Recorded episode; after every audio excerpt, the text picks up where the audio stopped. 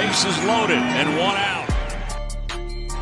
Oh my God! Deep to right field, way up there and way out of here. Second deck walk-off home run, grand slam. Hello and welcome in everyone to episode 128 of the Bases Loaded Fantasy Baseball Podcast. I'm your host Mike Curlin. You can follow me on Twitter at Mike underscore Curlin. And tonight George is joining me as we continue our first our positional early, very early positional rankings or breakdown or whatever you want to call it. Preview, I guess. You can follow George on Twitter at roto underscore Nino. George, what's going on, man? What's up, man? Did uh, catcher a couple weeks ago. Now we're doing first base. Had Yeah. a couple first basemen win MVP today. Yeah, no, it's crazy. And we're going to talk about them pretty much right away because we talked about news notes yesterday. So, very little. I mean, there's some stuff that happened, but I want to try to g- give a chance to news for the news to add up so we have something else to talk about on another podcast. But like I said, today we're focusing on first base, just like we did with catcher. We're to go through the top 12 according to the two early mocks ADP, which again, you can find on Twitter via Smada's page. I think it's at Smada underscore BB, if I remember correctly. And he has the two early mocks ADP there, and that's what we're going off of. But NFBC is running leagues already. So once we get a little more data, we'll start taking some of that data and reincorporating it, maybe doing some like um uh, what's the word I'm looking for? Like looking at one and the other, comparing. We're gonna start comparing ADPs, maybe, and then maybe have some fun talking about that stuff. But until then, let's start right at the top. I still look at at it like there's two top players at this position in terms of first base, and I tear them together. I have my preference. I'll ask you yours in a second. But Cody Bellinger and Freddie Freeman, per the ADP, are going literally back to back. ADP 13.8 and 13.9. Bellinger getting the slight nod over him. At first base only, though, which one would you rather have? Uh, you know what? I think I'm still taking Cody Bellinger um, just before Freddie Freeman.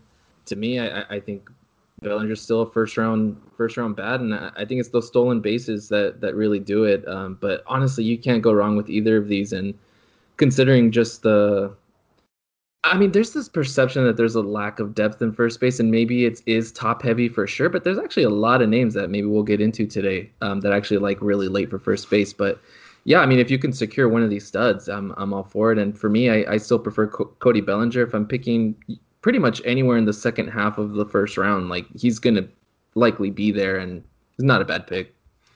I rather have strictly as a first baseman Freddie Freeman. I just love that high floor, and I looked at it today, and it blew my mind. I know it's a small sample because you know he won MVP and all that. So congratulations to Mr. Freeman for that. But he won MVP, and he has you know great, fantastic numbers in his career. But he set career best marks, and I'm sure I missed a couple in walk rate, K rate, batting average, XBA, OBP, slug, X slug. There's more. Woba, Yeah. X Woba, X Wobacon, uh, WRC plus, a- average exit velo, barrel rate, barrel rate, sweet spot percentage, hard hit rate, and I believe also overall contact rate, O contact, and match the career high in Z contact. This is all while returning from COVID, which we thought he was going to miss part of the game of the year, and we thought he might not even be the same while he recovered. He not only recovered, but completely just mashed for two months. So I know this is a small sample. I understand this wasn't probably going to last all year by any means, but there's still a lot to be encouraged by that. I mean, I know he's 31 years old. I think he has another couple of years of this level of output. So I favor Freeman strictly as a first baseman over Bellinger, but overall in ADP, I would still take Bellinger ahead of him because Bellinger has the outfield eligibility, giving him that multi-positional eligibility plus the stolen bases. It's the batting average that really makes up like that's where Freeman makes up his his ground on Bellinger. That batting average difference because you know you're getting close to 300 with Freeman. Bellinger could do 260 again, and no one should be surprised. Right. Yeah, that's a that's a good point. Freeman is one of the safest bats you can draft. Period. And with Bellinger, you know, he really peaked in that first half of 2019. If you look at, you know, basically the last three seasons, he just exploded that first half of of 2019. But you know, maybe we could think of Bellinger as more of that 270-ish kind of hitter that he's been outside of that first half where you know maybe in his career he does put up you know some a, a se- another season of 300 you know batting average but maybe he is more of that 270 um, to 280 type of hitter. Maybe he has a 260 season, like you said. No one would be surprised.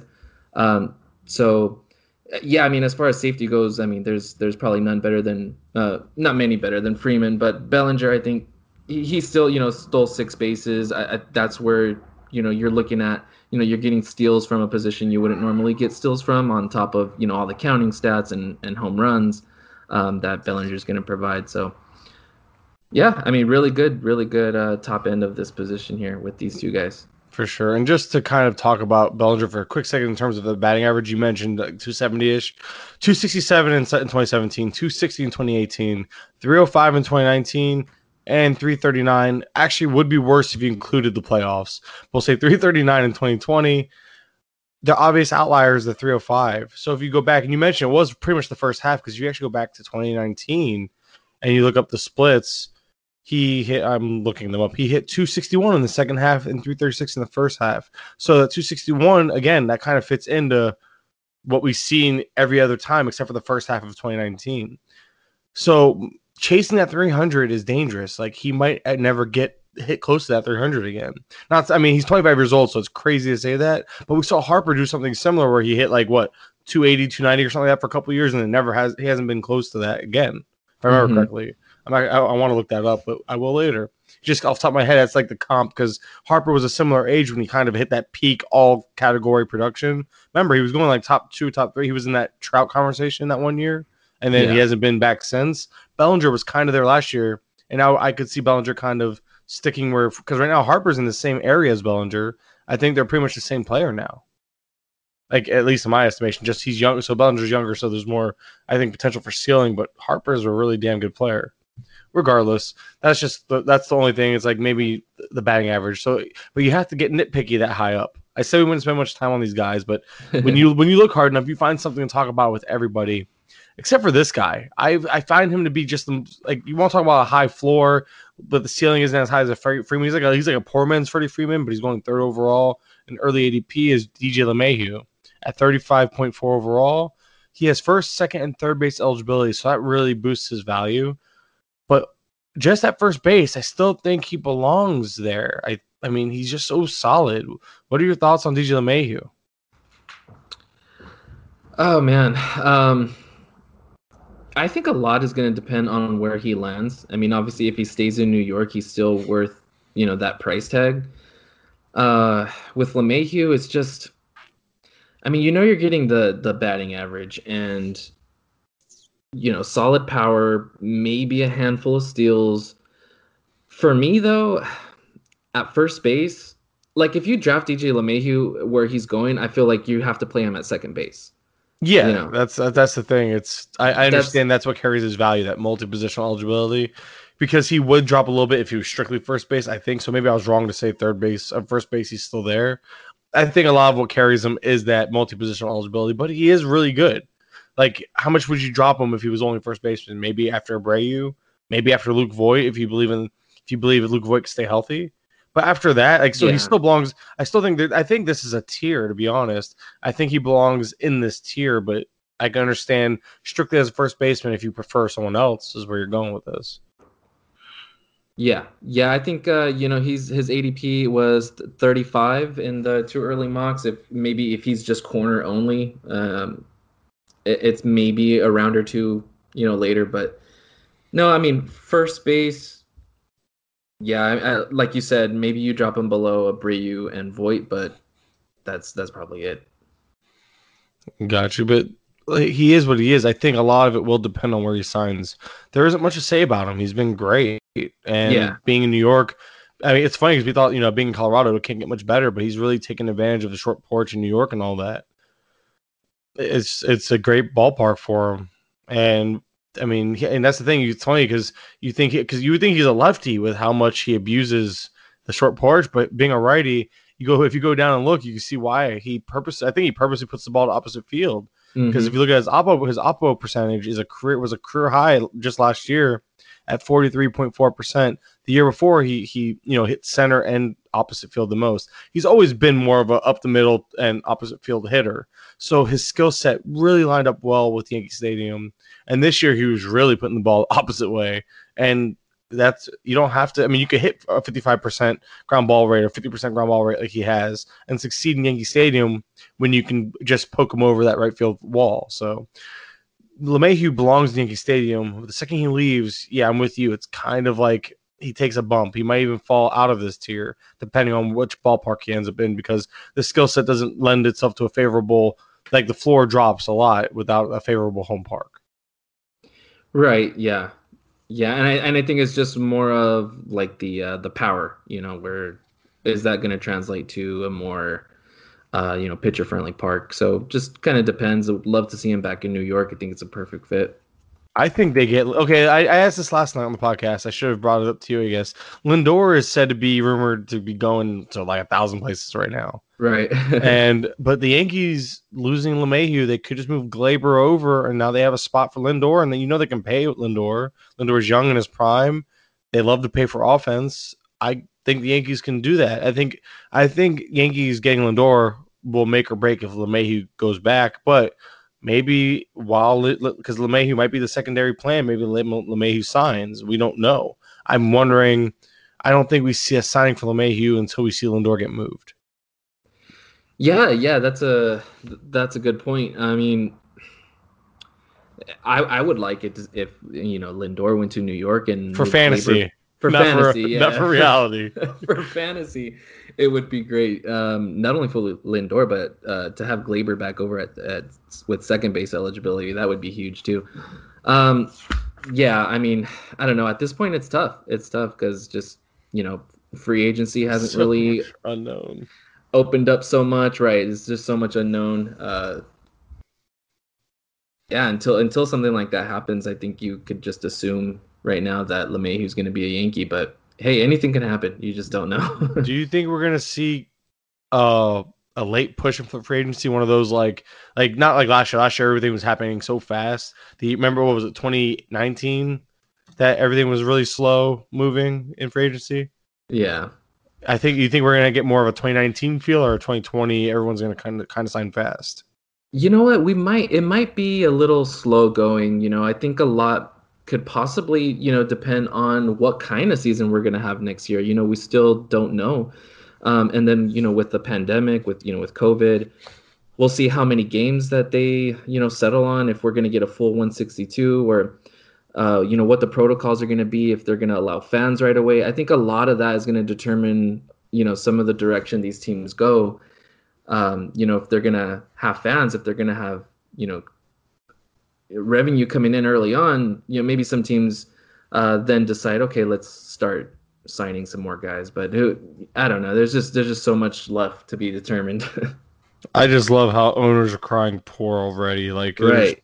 This is gonna be. I, I think it's gonna be slow going because players aren't gonna get what they're worth, and it shouldn't are, matter because these guys are obviously filthy rich. But I, I understand it's a business, I really do, but it's, it's, it drives me crazy that billionaires are saying they can't afford something. Like, yeah. come on! I've seen some of those weird paintings they buy and the exotic cars they collect. Like, come on, man! Stop stop playing this game with us. Yeah. We want baseball. We want our, we want these players to be compensated so we can see them play. Come on! I mean, okay. Anyway, um, uh, the AL MVP, you mentioned we have two MVPs this, uh, in this position. Jose Abreu going off the board at 37.3. I agree he belongs as a top four first baseman, but I don't agree with that price. I can't pay the premium. Can you pay the premium on Abreu this year? No, I well, I won't. Yeah, I won't be having much Abreu. Not that he would be a, a bad pick, because I mean, he could absolutely like you know lead the league in RBI and he's going to be a you know a safe 280 30 home run bat. I mean you you know what you're going to get um, but I, I think at, at this price i'm probably just looking at looking elsewhere uh, at a different position. Maybe that this price this is um, you know into the third round. I think yeah at, at the third round i'm i'm either looking at pitcher or maybe someone who can steal me some bases. So it's just more of a team construction kind of thing where I'm, I'm not taking him here. Just not not that he isn't worth it though, because I, I think he's very solid. I'm looking it up right now. I'm trying to open up a second window. Excuse me while I do this. I'm, i want overall ADP at this point. And let's just I want to play some of this like would you rather because you have players like Luis Robert or Robert, excuse me, Luis Robert going a couple picks ahead of him, would you still prefer Robert over Abreu? Uh, well, Robert, Luis Roberts, another one that I'm I've kind of not really in on um, at this I'm point. just, I, so just, I, I just tough. picked, yeah, I picked. He's going ahead of him, so if you're not, in you probably don't want either one. Okay, gotcha. Mondesi's going right there. You, you're always out on him too, so we'll skip that. LeMahieu, obviously. Ozuna, I think we both agree that we both would rather have Ozuna, right? yes. It depends on where he signs, though. Free agents scare me. Free agents are very scary right now. I'd rather have Abreu. Uh, Rafael Devers. Uh, I think. Uh, oh man, that one's good. I mean, you, I I love uh Devers. I Um, know, but and they're yeah. going right like right by each other. Ah, I think I, I think I'm still taking. Oh Uh, man, yeah, that one's. You know what? Yeah, I think I would take a Abreu. Okay, so then Braves ADP isn't that crazy for you. Um, no, it's not. It's not crazy. Like I, yeah, I don't. I don't think it's crazy But there are two. just- There are two names, maybe three or four actually. Here, I'm gonna rapid fire these: Starling Marte or Jose Abreu. I would take Marte. Me too. He's going after him. Eloy Jimenez or Starling Mar- or, or Jose Abreu. I would take Eloy. I know you love Eloy. That's why. Yeah. Um, a, a guy I would take here is Corey Seager over Jose Abreu. Yeah, I would You that? And what about Kyle Tucker Jose Abreu? Oh man. That power speed, man. Yeah, give me Tucker. Give me Tucker. That's where I'm It is at, too. interesting. It is interesting that basically a rise in Abreu's barrel rate has also coincided coincided with the rise in his strikeout rate over the last few seasons. So maybe he is selling out a little bit for that power, but hasn't hurt him. I mean, he still hit 284, 317 the last couple years. So that Yeah. that's just that's just interesting. And I mean, it's it's interesting in in a sense that I mean he's a 33 year old hitter, you know, who is about to be 34. I was Uh, saying he's gonna be 34, entering his 34 uh, age 34 season. Yeah. So is there maybe Potential for drop off, uh, there's a potential there possibly? But he's at the same time he hasn't shown the decline except Right. for the strikeout rate increase, which does tend to happen with aging players. hmm So if he loses, because you know he's not going to give you more than two or three steals in the season. I mean that's what he's giving you. Except for in 2020 he didn't steal any, but two, two, and three the three years before that.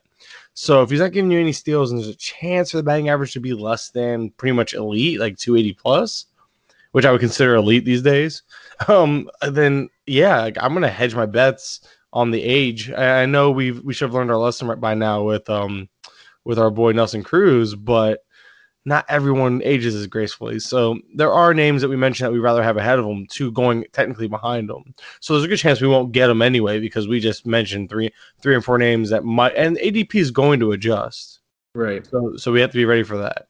But he might rise up into the second round because people are going to start thinking of him as like a Freddie Freeman type. I bet, which I wouldn't do that personally, but it wouldn't it wouldn't shock me. And what people can't see is your cat looking like he's about to jump. yeah, I just felt something on my back. It was my cat over here behind me. Yeah, I'm waiting Uh. for your cat to jump or something on you. It's like I looked up and I see a cat and it's being all cute, rubbing on the post behind you. All right, people don't care about that. I just looked up and saw that. Um, let's get back to first base, shall we? All right. Um, back to first base. Your boy Luke Voit's the fifth first baseman off the board, forty-six point four. The breakout happened. He actually had a little bit of a mechanical like batting stance change as well, and with it came some really good results. So that helped for me. It helps me buy into that. I know he was more aggressive at the plate. His first pitch swing rate was was a little was higher this year. He pulled the ball a little more, if I remember correctly, as well, which helps generate power. Because again, in general, he's a big guy. He doesn't need to help generate power, but he also came in in better shape. But didn't he end the year injured as well? So there's always an injury with him. Sell me on Well- Luke Voit. Like, are you okay with this price, or is this a little steep for you? Even do you buy? Like, are you just buying in, ignoring the injury? So his his average uh, his ADP was 46, but he had a high of 30.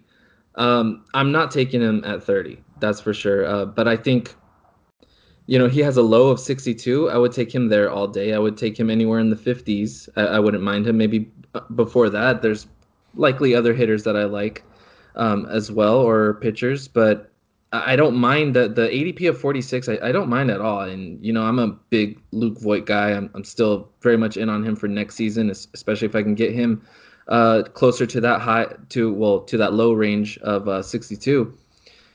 Uh, he did end the year. I mean, it turned out he had what was it, plantar fasciitis. Uh, so it was just kind of a nagging thing, but he should be 100% to for next season. And you know, we saw him make more contact, was a little bit more aggressive, which you know led to a dip in that walk percentage, but that strikeout percentage came down too. And you know, he had a still stellar year, 277, 22 home runs. No, I'm still very much in on on Luke Voit. Yeah, I like Luke Voit a lot. I just don't know. It becomes it comes down to roster construction as well because he's going in that same range as some of the names we mentioned, and like just like um Jose Abreu, although Voit's going a few picks later, roughly ten, you still he's still going in that range where Corey Seager could be there. Or how about Tim Anderson, that power speed combo, mostly for the speed it, it gets my thing is it comes down to hit what his skill set is. And there's honestly some first baseman like you mentioned we'll get to i really like late. So mm-hmm. that skill set although i think is solid. It's like i feel like i'd rather be going for speed here and all again or pitching even. Because if i go with these high end hitters early there's a lot of good pitching with kenta maeda brandon woodruff glasnow lynn gallen all right here in this range as well. So this is where a lot of pitchers are going to be going. So you got you, we might have to make, make that decision based on again your team layout, the format, what te- what your uh, what type of league you're in, et cetera, et cetera. But I I'm okay with the price. I'm okay as long as it's not towards the 30, towards closer to 50. I'd rather have it. Mm-hmm. But this is exactly why. Although I'm afraid Pete Alonso and Matt Olson can't give you that, that batting average that Luke Voit does, you know they can give you everything else, and they're going far like, like far cheaper well, not far cheaper. I should say Olson's a lot cheaper, but the six and seven first baseman off the board are um are P- Alonso at 52.4 ADP. Again, that low that low that high pick of 28, but the low pick of 72. And if you look at his picks, one at 36, one at 28, one at 40 in these leagues, and 47, but the rest are like 50s and 60s. So, and obviously in the 70s, a couple of them. So that's why it's like I think you can get him in the 50s and 60s. And Matt Olson, we know, kind of deserves a fall because the batting average is a legit concern. But these guys, it's like why not just skip on Voit and take the chance on these guys with their upside being probably similar, if not just if, if not arguably higher than Voit's. Maybe don't they don't have the floor because of the batting average concerns. Right. Yeah. See, I, I, think I'm way more likely to have Luke Voit this uh, upcoming season than I am to have one of like Pete Alonso or Matt Olson, just because I think like you know can either one of Alonso or Olson hit 270? Probably not. Um, I think maybe Matt Olson can put up a 270 season uh, once in his career, uh, but I, I, don't think he's a 270 hitter. I do think that Luke Voit is uh, a 270 hitter just because that's what he's been outside of that stretch um, in 2019 when he was dealing with that core injury. So, you know, can either one of them hit 270? I don't think I wouldn't count on it. Um, can Luke Voit? Absolutely. Can either one of them hit 50 homers? Yeah, uh, for sure. But so can Luke Voit. Um, and he's, you know, in a. I mean, you can argue the the Mets are going to have you know a lineup that can is going to rival the Yankees, but yeah. I mean, the their division is harder. The division, AL East, the, is, AL East is a is a launching pad Boston significantly improves their uh, rotation. Yeah. Uh, the Orioles are the Orioles. The Blue Jays have nothing for pitching. The Rays obviously do have good pitching, and they don't have to face themselves with their with that bullpen. But they don't have starters either. So pretty much, I actually you guys start looking at like that. Those are tiebreakers, and I just talked myself into why. Obviously, I, I mean I do agree with the boy ahead of them.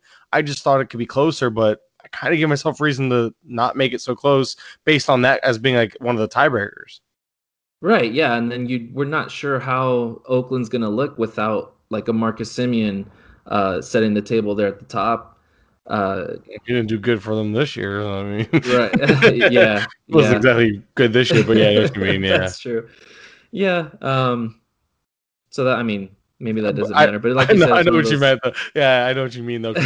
he's still presence. He, and honestly, over a full year, I'm sure he would have been fine anyway. It was I can't. You can't take every small sample and think that's who they were going to be all year.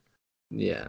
But yeah, yeah there's lots uh, to like about Luke Voit though, especially in the peripherals. They're all like positive. Now, will pitchers adjust? Sure, but so should Voit. I think he's a good enough hitter, and this isn't the first time he's done this well. You know, he he has that. Right. He showed it in what 2018 before, like, and part I think 19 he dealt with injury, so that was the issue. Or I turned around? You were a view- you're a Voit guy. You oh yeah, Voit. No, it was the first half of 19 prior to the injury, and he looked really good. Came Right. back, and it was never the same after the, the injury, and now the 2020 he picked up where he left off. That's what happened. Okay, I know. I knew there was something with Voit. It's all in my head. So much useless information up here. if only, if only I did put this much uh, effort into like my studies as a kid, I would have probably done more than be a blue collar worker. But yeah, anyway. Um, but back to P. P. Alonso, Matt Olson. There's um not much like you said. There's not much really add there. They kind of are. They are. I think there's upside there, but there's downside. And my favorite guy is going behind. I, I actually like this guy in rank on my head of P. Al- P. Alonso and Matt Olson. And I, I think I might have even put him ahead of uh, Luke Voit, which blows my mind because I was so anti Paul Goldschmidt last year. But he's Yeah. the eighth, he's the eighth first baseman off the board, and I really like him this year. What are your thoughts on Paul Goldschmidt? Well, we saw Goldschmidt really kind of change, um, hi- you know, his approach this last season because we saw that gradual decline over the last like five, six seasons now for Goldschmidt. It was, you know, it- was there year after year. You uh, the increase in the strikeouts, um, the decrease in the walk rate. He was slowly And- selling out for power. It seemed like maybe Right, that's what it was though, and we didn't know that. Right. So we saw basically from 2016 on, just every season, the the walk rate dropped, the strikeout rate increase, and then uh, just in this short season, he kind of really reverted back to you know more contact oriented hitter. Um, uh, walk rate was up to 16%, strikeout rate was down to 18.6%. So if this is the kind of hitter that Paul Goldschmidt's going to be, I mean, he only hit six home runs. So if he's going to be a 290 to 300 hitter, uh, maybe 25 home runs, I I mean, that's great. That, that's good. But I think maybe there's not much different than like Dom Smith or Alec Bohm, a couple other guys. Like maybe he's not going to stand out anywhere in particular, but he's just going to be pretty solid. And that's why I like him because you can get that without having to deal with the ups and downs of a Pete Olson, a Pete, Pete Olson, a Pete, Pete Alonso, Matt or Matt Olson. Yeah. I can. That's why I think I honestly have to go look at my ranks. I might have Luke Voit ahead of him still, actually, because I think Luke Voit has a similar floor with a higher ceiling at this point. But the difference in Goldschmidt and a Dom Smith and uh, even a Riz back or any of those guys is we know Goldschmidt, and I think he's just as safe and solid as ever.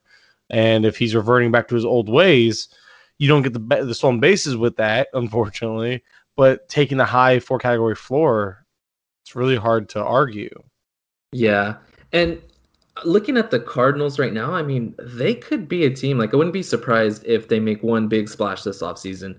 If it's a Nolan Arenado or a Francisco Lindor, uh, that wouldn't surprise me at all one bit. So maybe that lineup could look a little better.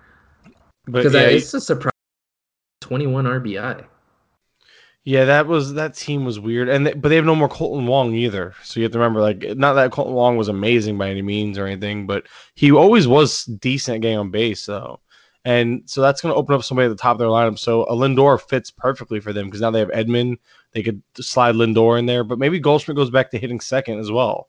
There are or Carlson maybe because we saw Carlson come back up, do really well for that a little like a last week of the season. He even hit cleanup in the playoffs. So they obviously have the faith and belief in Carlson. Maybe Carlson slides up and gives him some more uh, lineup protection and gives Goldschmidt more opportunity for RBI. But you mentioned him reverting it to his ways. His average launch angle was 11.7 degrees this year, which is which actually was a reduced launch angle. And you mentioned 2016, it lined up. 2016, he had 11.1 average launch angle. And then I saw, I was started doing this thing. I'm like, okay, so he improved his uh, line line drive rate, um, 14, 14.5 points at 38.9%, which is elite. Reduces the ground ball rate, reduces uh, and fly ball rate because you had to put it somewhere, right? But he had a career high sweet spot percentage. His pop up and under percentage both improved, which makes sense because he reduced his launch angle to try to hit for better average. He was actually more willing to go to all fields because you saw him. He went at least th- to thirty percent to all fields this year, which is amazing. And then again, I did this. Little, I went to I did this little exercise of 2016 versus 2020 because, and it's funny because you mentioned 2016, everything changed, and that's where it was like his last year season like this. K rate 21.3 percent, 18.6 percent. Walk rate 15.6, 16 percent. BABIP 358, 364. This is 2016 to 2020. Yeah. B- BA 2, 297, 304. Yeah, uh, all the way down to I could keep going. Basically, it's all the same. Like his O contact, his Z contact, his contact overall was a, was was literally 79.4 percent to 79.5 percent. First pitch swing percentage was 22.3 to 22.9. My point is, he literally reverted back to 2016. Right. literally. right. It's Swinging amazing. strike, swinging strike rate, whiff rate. I, I remember putting a tweet out. I had to go find my tweet. It's a little mini thread I put together. It is so identical. So when you look at his 29, so let's look at his 2016 numbers. You mentioned 25 home runs because that's what he did. 106 runs, 95 RBI. I think he'll still get you 200 combined runs and RBI. The guy has played 155 games or more every year since 2015. So you hmm. know he's not like he know you know unless he gets a freak injury, he's going to stay healthy. Yeah. The problem is, is in 2016, those 32 stolen bases aren't coming back. He's not Right. getting those. So I understand 290, 25, 200 combined runs in RBI. That's not going to win you your league, but that won't lose your league. And I think there's a, pr- uh, I think there is something valuable to that, is what I'm pretty much saying. But he will give you chip in speed. He's given you three in one over the last two years, but one came in a short period. So three to five steals feels like a fair estimate. So it's not a zero zero, but it's not much better. My point being though is that he is that guy again, but I think there's a chance for more power still. Maybe I'm being optimistic. I don't know. Either way, I really like it. I really like him this year. And I Yeah. rambled on way longer than I needed to about Paul Goldschmidt. He was guy. He was guy I was fading because you mentioned it was a slow and steady decline. It was obvious, man. we It saw was- the resurgence, though. Mhm. maybe maybe you know maybe this whole fly ball re- revolution thing is just dying down. People want to go back to being better hitters. I mean maybe i doubt it but maybe some will do it. Like this will help age a lot better with this skill set compared to a guy who's signed up for power in his early 30s or he's entering his mid 30s isn't he? He is 33 in two months. He'll be Yes. he'll be 33 next year. A guy not on the adp though that we should probably bring up he, he I guess he wasn't registered as a first base eligible player at the time or something, but I don't see him on here. Is um oh wow, where is he? What's his name? Wow. I'm here. Vlad. Vladdy Vladimir Guerrero oh Jr. yeah. Yes. He's not on here. Why is he not on here? Why isn't he was he's first base. He played first base last year and he's gonna be playing first base at points this year, probably keeping it. That's right. Yeah, he's not on here, but his ADP is. We'll find him right now. we, we, we, came- we came prepared, I swear. Um, uh, yeah, 69, 69.6. nice. Yes. Uh, What are your thoughts on Vladdy? He, I mean, he looks he's in. He did the whole lost weight again. He's in shape again. Um, I Oh, want to buy in, dude. The, the hit tools is still there. It's just the ground balls are the problem. Uh, yeah, I I, I want to buy in too. I really do. I I've done a few mocks now to this point, and it's like I he's someone that like I, I keep having in my queue, but someone just you know drafts him ahead of me. He, I mean, and I think you're probably gonna have that one person in your league that like really wants Vlad Jr. and is probably gonna draft him probably ahead of where I want to draft him because I I want to believe that that uh he's gonna bring that long. He's gonna put the ball in the air. He's gonna be that hitter that he was in the minor leagues.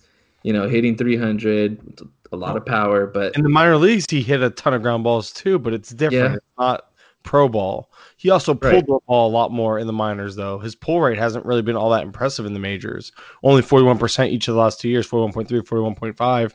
But if you look at the minors, 53.6, 44.1, which is barely higher, 50, 62%. Like he's always pulled the ball a lot more. So maybe he'll get back to pulling the ball more, which will maybe help him get the ball in the air more.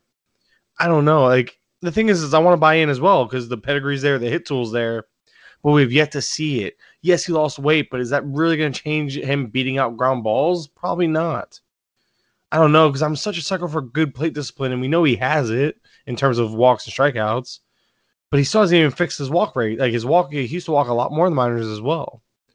I don't know, man. I yeah, I, mean, there's still plenty to like. I mean, the Yes, the, the max power. exit velocity, right? The rob, the power is there. The max exit velocity of 116. You know, last year was 118. 50% hard hit rate. The barrel rate came down, up a little bit. He still doesn't strike out. I mean, it's there. It's just when is it going to come? You know, uh, is it is, is this you're going to be it? I mean, and if it is, you're getting a steal at, at where he's being drafted. Uh, but if he's more or less the same, I mean, then you're getting a 270 hitter, 25 home runs. Um, so that's what that poses my next question. Where who do you where would you fit him in here? Would you take him over Pete Alonso, Matt Olson, or Paul Goldschmidt? Because per ADP, he's going after he's going right between um Olson and Goldschmidt, I think, or actually right before Olson. Yes, right before Olson. So he's going before Olson and Goldschmidt, after the other ones I mentioned, Pete Alonso and Voit. Is that is that where he belongs? I think I think the tier is correct, but I think so too. I just don't know if I can take him over Paul Goldschmidt because I just mentioned how much I love him. But I think I would take him over Matt Olson because as much as I'm concerned about Vladdy's batting average or lack of power, Matt Olson, the power isn't a problem. It's the batting average. They don't even play him to uh, to left field at all. Like there's nobody on the left side of the field, and he still pulls everything into into ground outs because they have like seven people on the right side of the field. or like actually they probably have all they probably all have all their fielders over there. My point is is uh if he if he until he's willing to go the opposite field, Ben Olson's not going to hit for good average. yeah. So I think it becomes right in that range. I think that's where he belongs because I still think I'd rather have the rest I mentioned, right? Like, or is that where you're at? I think. I don't know. Yeah, yeah, more or less. I, I mean, the thing with Olson too. I mean, uh, Olson's got those lefty splits. I mean, he just can't hit lefties yet. well, it, it isn't. That's true too. So now uh, there comes a question of why not? Like, we're I don't want to skip ahead. We'll get to it. Um, but yeah, we agree that he should be in this top 12 here. He's just not on the ADP, but he is first base eligible. So I don't understand why he's not in the ADP. But the number nine first baseman here, I was a little surprised to see him this aggressively ranked, but at the same time, I kind of get it. Is Dominic Smith? Mm-hmm. He is an with an ADP of 101.6, a high pick of 77, a low pick of 151 he had his breakout. Another guy with a swing change. He had he it was just a little more um a little more of a I can't I have to find the actual video of it. I'll talk about the actual changes he made, but regardless, he made the swing change. He made the swing change and the uh, batting stance change and all that. And with it came in a positive change in production. Do you buy into Dom Smith? It sounds like the DH should be back in the NL as well. Uh, from, I guess they're gonna have to you know negotiate that, but it sounds like it's gonna be one of those things they get. Are you? Does that make you more like interested in him at his price? Uh, the there's no question that Dom Smith definitely made some strides, and he is a good hitter. Uh, no denying that. I mean, 2019, even in the 89 games he played, it was 282, 11 home runs. You know, more or less the same as you know what he was doing last year. He's just kind of built off that and uh, Dom Smith is a solid hitter. It's just one of those things where, I mean, I need to see the offseason play out for the Mets. Um, you know, we we know that you know they're probably going to be aggressive.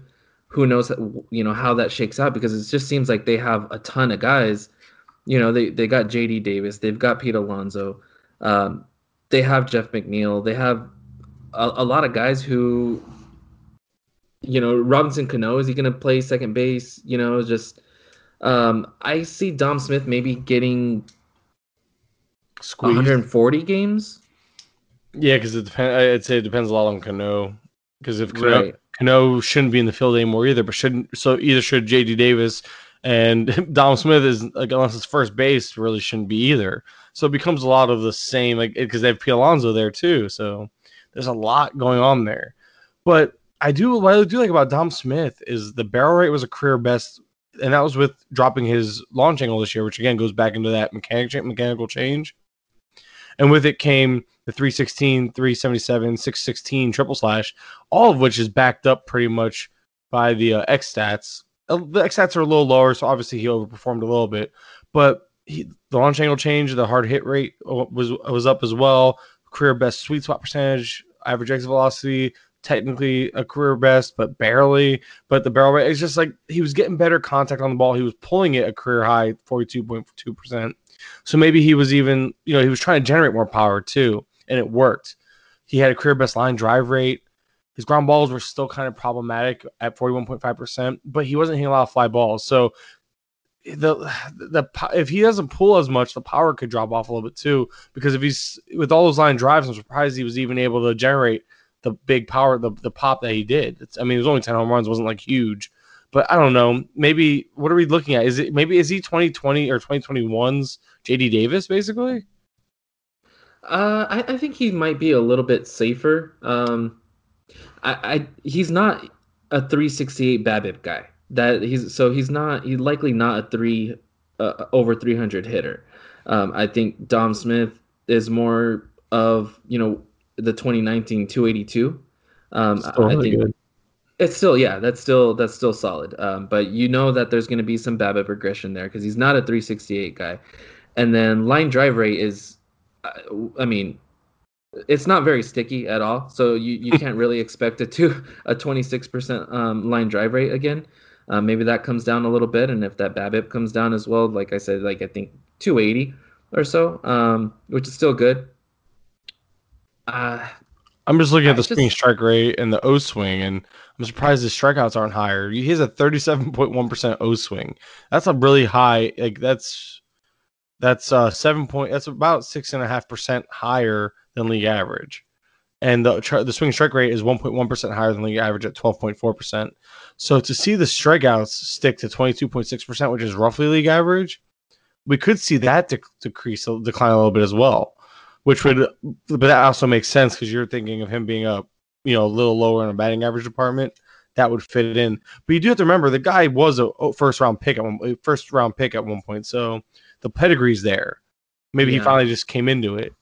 Uh, so I'm not, so I'm not out on him. It's just I don't know if I'm going to be getting him because of draft costs. Because around right. pick 100, you have to make decisions like, well, do you want Max Muncy, who feels a little safer? I mean, we know his batting average is a problem though. Do you take a shot on? I mean, Matt Chapman. Do you assume he's going to bounce back? I'd rather have Eddie Rosario, who is going ahead of him technically, but barely. Um, Dansby, Dansby, Dansby Swanson's a guy I'd rather have. Wil Myers becomes really intriguing to me. So it's like, right. uh, like, do you want like, are there any of these names like that you rather have or rather have him over? It's hard so, to say. We see like a we see like a tier break here. Like after Goldschmidt, we see uh, Dom Smith, Max Muncy, Anthony Rizzo, Alec Bohm, and then it kind of drops off a bit again.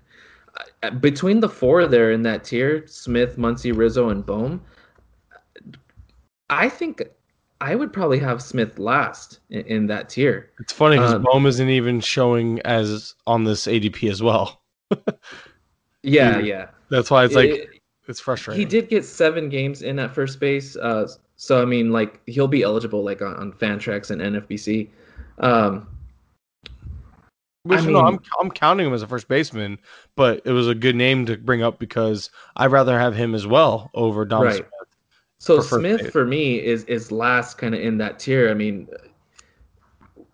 for Rizzo, like Rizzo and Bohm, like all, Rizzo, Bohm, and Smith can all kind of more or less do the same things, but do like I'm I'm banking on that uh, playing time for Rizzo and Bohm. I know they're going to be in the lineup every day. Smith, I mean, not that he's going to be like some kind of part-time platoon player, but maybe he gets in 140 games, and maybe is that a tiebreaker if you're getting you know a dozen to 15 more games from you know the other guys are in this tier, and yeah, just Smith's just going to be someone that it for me is just going too high for for where I'd like to take him. I, I I'm kind of with you, and we're gonna revisit something here in a second when it comes to him.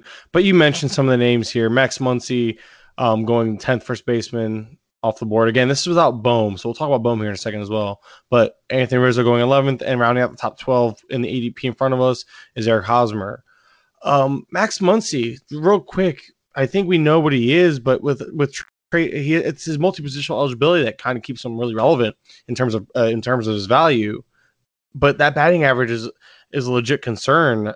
Are you interested in Max Muncy at 101.7, or is that still also a little rich considering that batting average could be a real drag? Or does the multi-positional eligibility kind of make up for that? Um, I, I think it does. And it also depends on, you know, at that point, if you've kind of banked on some batting average. Um, because we know that he's going to be, you know, one of those 250 hitters with uh, a ton of power and good counting stats in the Dodgers lineup. So at that point, it just, you know, can you take that that batting average hit? And you know, these days, 250 to between 250 and 260 isn't going to kill you, uh, especially like in a 15 team league. So I honestly don't mind Max Muncy here at, at all. Uh, yeah, what do you think?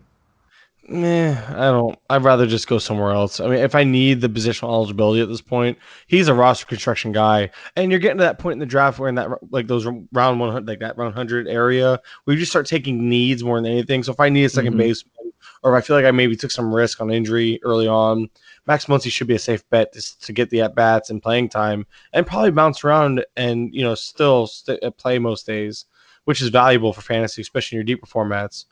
But what about Alec Bohm? Would you rather have Alec Bohm over Max Muncy? I would rather have Alec Bohm. Yeah. Me too. I think I think Alec Bohm not only is he a top prospect in terms of he was a college I believe he was a college bat came pretty much uh like that was what he he was known for was his bat as well. So he came into he came into the league being a bat first prospect and he should just continue. I mean he did really well in his short stint. I don't see why he would have much trouble repeating a lot of what we saw. But looking at this as well, Anthony Rizzo is a name that's really intriguing. I think the Cubs as a whole deserve a pass this year. oh my god, they were bad. Yeah. But I'm looking. I was looking at him. I didn't really see anything that stood out. Like his BABIP was really low this year, but nothing right. else really other than BABIP, bad BABIP luck, which again 218 is really low. He's a career 286 BABIP guy. So the the OBP was still there. The, power. I mean, he put up 11 home runs, so the power was still there. I just he's, it's just batting average. Right. He's one of these that just it, it, looks really obvious. Like everything else is the same, but that BABIP, you know, that BABIP of 218, he he's really like I mean, at, at this price, he might even be my favorite of this tier.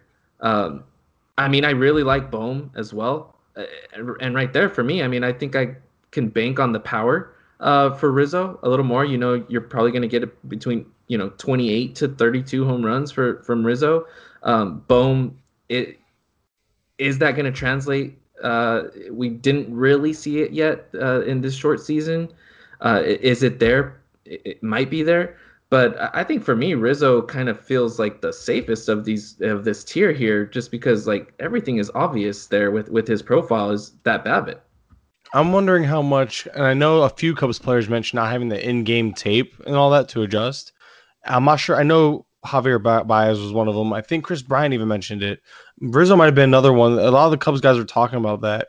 And you look at it, he was less aggressive at the plate. His first pitch stri- his first pitch swing rate was a career low 18.9%, which is coming off two career, a second uh, the career low 19, 2019, so it got even lower. So he was being a little more patient.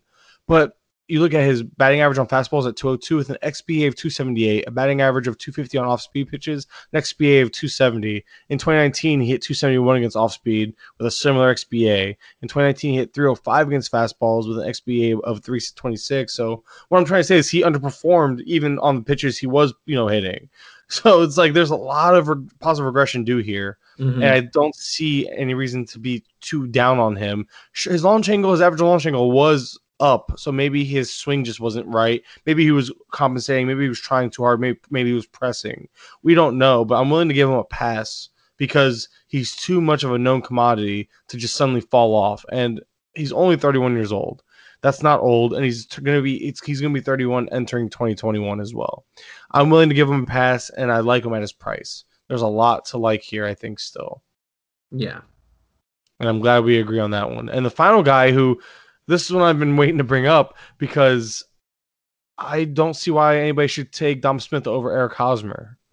That's where I'm at. Why is Eric Hosmer? Eric Hosmer, like I want to like. There are concerns. I'll get to him in a minute, but there's lots to like as well. What are your thoughts on Eric Hosmer entering 2021? I like Eric Hosmer at this price uh, for sure. Uh, where is he going? Was it 140? Something absurdly great. 148, yeah very surprised. Right, 148. So I, I mean, he's one of these that I mean we saw San Diego be aggressive on the basepaths. He's one of these guys who could chip in some steals uh, at a position where you no- normally wouldn't get any steals from, and we you have to like the lineup there with Tatis and Grisham and Machado um, and Cronenworth. You got Hosmer there likely batting cleanup. I mean, you got to like it from a counting stats uh, perspective. You you like uh, th- there's a lot to like here with with Hosmer. I know you did some research on the you know perception that he started you know lifting the ball more. Uh, I think yeah. you know what'd you find there? It kind of started to die back down at near the That's end. That's what huh? scares me. Yeah, people don't maybe realize that. Uh, and I honestly should have looked more in terms of ground ball rate, but I'm, I think actually I did look into it. I just can't find the numbers right now. But it also obviously the ground balls went up because oh I, I did a quick look at his ground ball rate chart because if you look at his average launch angle, I just had his stats pulled up. His average launch angle as a whole was I believe 14 degrees. I'm pulling his page back up right now to confirm this again. You would think I'd be more of a professional, however, I I have all these screens up and nothing in front of me. So I lied. It was at one point like 14 degrees. See, it was only 8.7 degrees. That was his average launch angle. By far career high. Like the next closest was six degrees in 2015, to give you an idea. So he obviously made a conscious effort to raise the ball. But the issue was if you actually go look at his rolling chart and his his it was pretty much like a it's up up and then just kind of takes a dip, comes back up a little bit and dips back down. He essentially started at around 10 to 12 degrees, pretty much to start the year. Then it dropped all the way down to like the six mark, up around eight, and then back down around six, and finished around kind of four to six the whole second half of the year. So I'm afraid he was reverting, or maybe fatigue, not getting enough reps in, but he was getting closer to that that issue that he's been having with with the increase in, uh, in the, with the launch angle. So if he doesn't pick back up in what he was doing in terms of, you know, staying consistent with keeping the launch angle a little higher, we could see him turn right back into that uh, ground ball hitter. But there were other changes, you know, because because he was able to lift the ball a little bit. The ground ball rate did improve nine percent, nine point eight percent actually. I think I can't do math right now. I think it's nine point eight percent. But uh, his pull rate, he actually was way, way uh, pull heavier. His pull rate went up five point seven percent. So there were other things like he obviously intended to put more power uh, behind his swing, and to, he tried to generate power. And this was a career high pull rate. And last time we saw pull rates like this were his good Royals days. So obviously, between pulling the ball more, getting the ball in the air more, that generated the power. I still like that he you know made these changes, and I expect him to kind of with a full off season hone in on everything, kind of get it all working again, and enter the season doing doing good things and continuing the trend he started with. I'm just a, it's just one of those things you have to watch out for because he's obviously never had this. This was a new swing. He was another one who reworked his mechanics. So sometimes it takes some time for a player to get used to that. And then he was dealing with injuries. So how much of it was let me you know what uh, he's working on it, but he he also has all these years of having a certain swing and being comfortable doing something. He might have just reverted to what was comfortable to him as he was adjusting and getting through this shortened, crazy season. Again, playing hurt half the time. It feels like. Yeah. Yeah, and you know what? He he's only 31. It, it feels like he's like 35, but Yeah. he's only he's only 31. So, um, I mean, yeah, he's going to be a really interesting one, and and I don't mind drafting him if he's going at you know around 140. Um, I I don't mind that at all. Like I said, I like I like the lineup. Uh, we'll see if maybe some of those changes uh, stick, um, and he could chip in some steals. I, I don't mind Eric Hosmer there at all one bit. Gotcha. And that's the top 12. So we did this last time. We have about seven minutes left. Let's talk. Is there a couple guys that you would like outside the top 12 that are just like, I mean, I know there's one we're both, we both love, but I'll let you have him if you want. But is he the one you want to bring up? Do you want to talk about anybody else? Um, well, I mean, the next two guys are really interesting, you know, bounce back candidates in Josh Bell and Rhys Hoskins. I mean, these are a couple guys too that I'm taking a shot on at, at you know one or the other here, especially if Rhys Hoskins could come in and he shows that he's healthy uh, to start the season. I mean, You can't quit Josh Bell. you can't. I'm yeah, I, I'm not I'm not quitting Josh Bell. button for you're for punishment. And it makes no sense because his I mean the price I guess if you're gonna stick to your guns, this is the year with the price, you know. But my thing is is their skill sets. Like we know Bell could be good. We saw it in the first half of 2019. And if you look at his other numbers, he's always been solid. So it's like for him to be to him for him to completely fall off, I think a lot of it is just maybe he's quit on that team even, or and the team around him just has never been good, so he's no protection.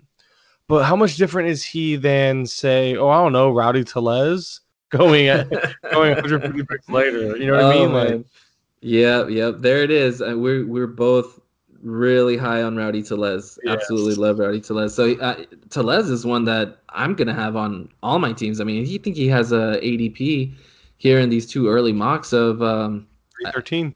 Three, yeah, 313. Holy smokes! I mean, I, I'm if I need to, I would take him 100 picks earlier.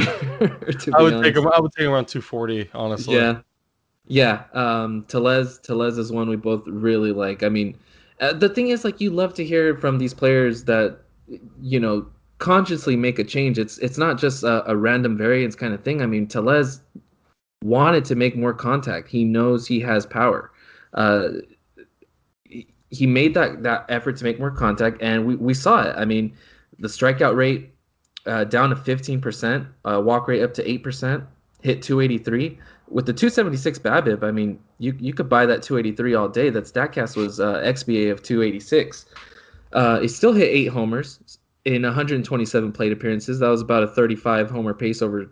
Uh, no, it's about 30 homer pace over 500 plate appearances. So I'm not even giving him like you know anything crazy like 600 plate appearances. If playing yeah. time is a concern, which to me, with you know, if Vlad is going to play a lot more third base, um, again, which he has come out and said that, that he's hoping to do, that he expects to do, between first base and DH, I mean, I think over a 162 season, or even if you want to prorate that to how many ever games we get, 500 plate appearances is it's easy. I mean, uh, you know, that's probably the over under there for Rowdy Tellez, and eh, 30 home runs and a 280 average. Yeah, I mean, there's just so much you, to like. He's Sorry, I didn't mean to interrupt. I was just saying because my big thing was you mentioned it. He yeah. came in wanting to make that change. He came into the season saying, "You know what? I know I have power. I'm gonna just make more contact," and that's what he did. He made more contact across the board, and with it came what we saw. What would have been, I think, a uh, a full on breakout, to be honest. But then among qualified hitters, two names were top 12 in increasing their zone contact rate, their chase contact rate, and first pitch swing, uh, swing rates. So this shows that they were more aggressive and just made more contact all around. Your boy Luke Voit and our guy Rowdy Tellez. That's a heck. That's those. Are, that's the name you want to be, uh, uh, uh you know, married to. Because if Luke yeah. Voit, he could be this year's Luke Voit if playing time is there, and he obviously and the changes uh, sustain. Another thing was that both were top five in increasing their whiff rate, which makes sense. It's just a correlation thing. You know, you're making way more contact, your whiffs are going to go down, obviously.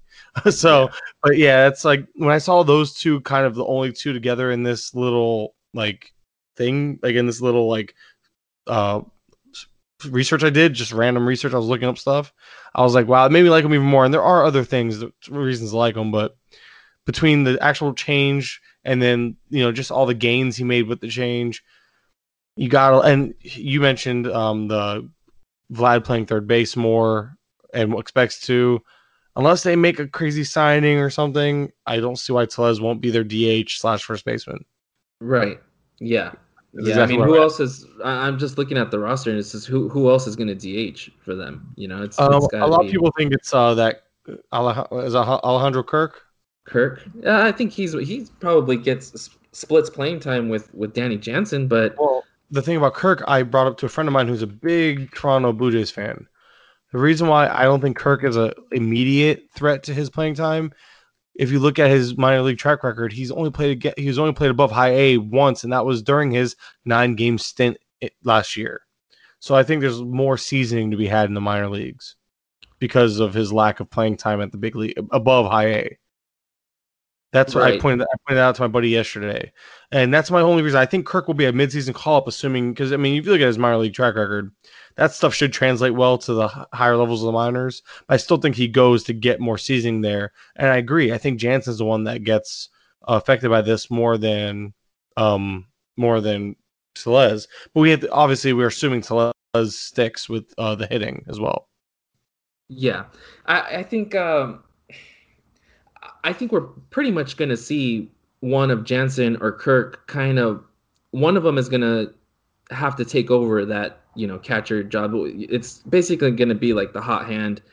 Uh, whichever one's performing is probably going to get more playing time at catcher. But I just I don't see either really, uh, you know, taken away from from Tellez uh, all that much. I think Tellez is pretty safe there at uh, first base and DH. So that's why I put him at maybe around 500 plate appearances. Um, I, I wouldn't go like I, am not going to No, say he's a fair, going to. that's a fair estimate, man. I like that. I'm glad you went 500, not 600, because I think that's realistic. Yeah, yeah. So a ton of like we're here with Tellez. I mean, he still had a 117 max exit velocity. That's right up there with the best in the league. You know, so um, really big Rowdy Tellez fan. I'm gonna have a lot of him uh, in in 2021. No, I'm not if you're in my leagues.